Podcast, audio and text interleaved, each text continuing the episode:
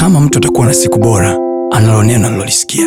Kama mtu atakuwa na maisha bora, anayo maneno aliyoyasikia, na maneno hayo siyo ya mtu, siyo ya baba, siyo ya mama, siyo ya rafiki, bali ni maneno yatokayo kwa Mungu mwenyewe, ambaye akisema kila alichokisema ana uwezo wa kutimiza.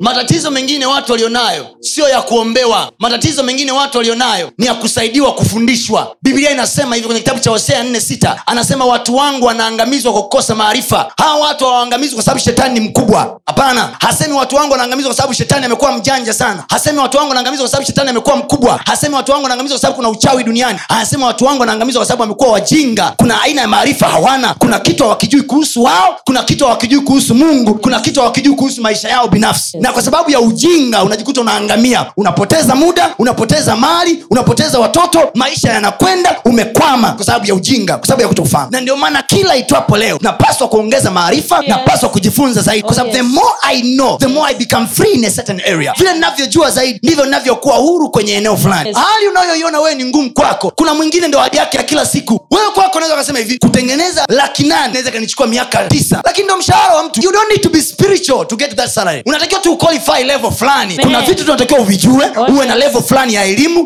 huo yes. mshahara unaanza kuingia. Kwa hiyo pesa inayoingia kwenye akaunti ya mtu kila mwezi haitokani na maombi aliyonayo. Yes. inatokana na ufahamu wake. Inatokana na posti aliyopewa. Maombi yako wewe kwa mwingine ni experience ya kila siku. Ndio kile ninakwambia hapo ulipokaa hapo. Unayoyawazi mungu akutendee. Kwa wengine ni staili ya maisha yao. Mambo mengine tunayoteseka nayo ni ufahamu tu hatuna. But the generation we are kizazi hiki tulicho nacho watu badala ya kutafakari neno mchana na usiku we are so much acquainted. Tunatamani sana mambo ya kuombewa kuliko muda wa kutafakari neno. Sikiliza nchi ya ahadi haitawaliwi na prayer. Nchi ya ahadi inaingiliwa kwa meditation nguvu ya kutafakari. Yanayoendelea kwenye maisha yangu ni sawa au sio sawa? Kwani mungu anasemaje? Kwenye hili mungu aliposema hivi alimaanisha nini? Challenge tulionayo kwenye kanisa la mungu walokole hawawazi. They pray so much but they don't think so much. Levo yao ya maombi ni kubwa kuliko levo yao ya kuwaza. Mwambie jina yako ndugu. Ndugu. Levo yako ya maombi yako ya maombi. isiwe kubwa kuliko levo yako ya kuwaza. Viende pamoja. Ndio maana mungu alimwambia kitabu cha torati kisiondoke kamwe kinywani mwako. Mungu anamwambia yoshua yatafakari. Sio yaombee yatafakari. Manake have time to meditate these words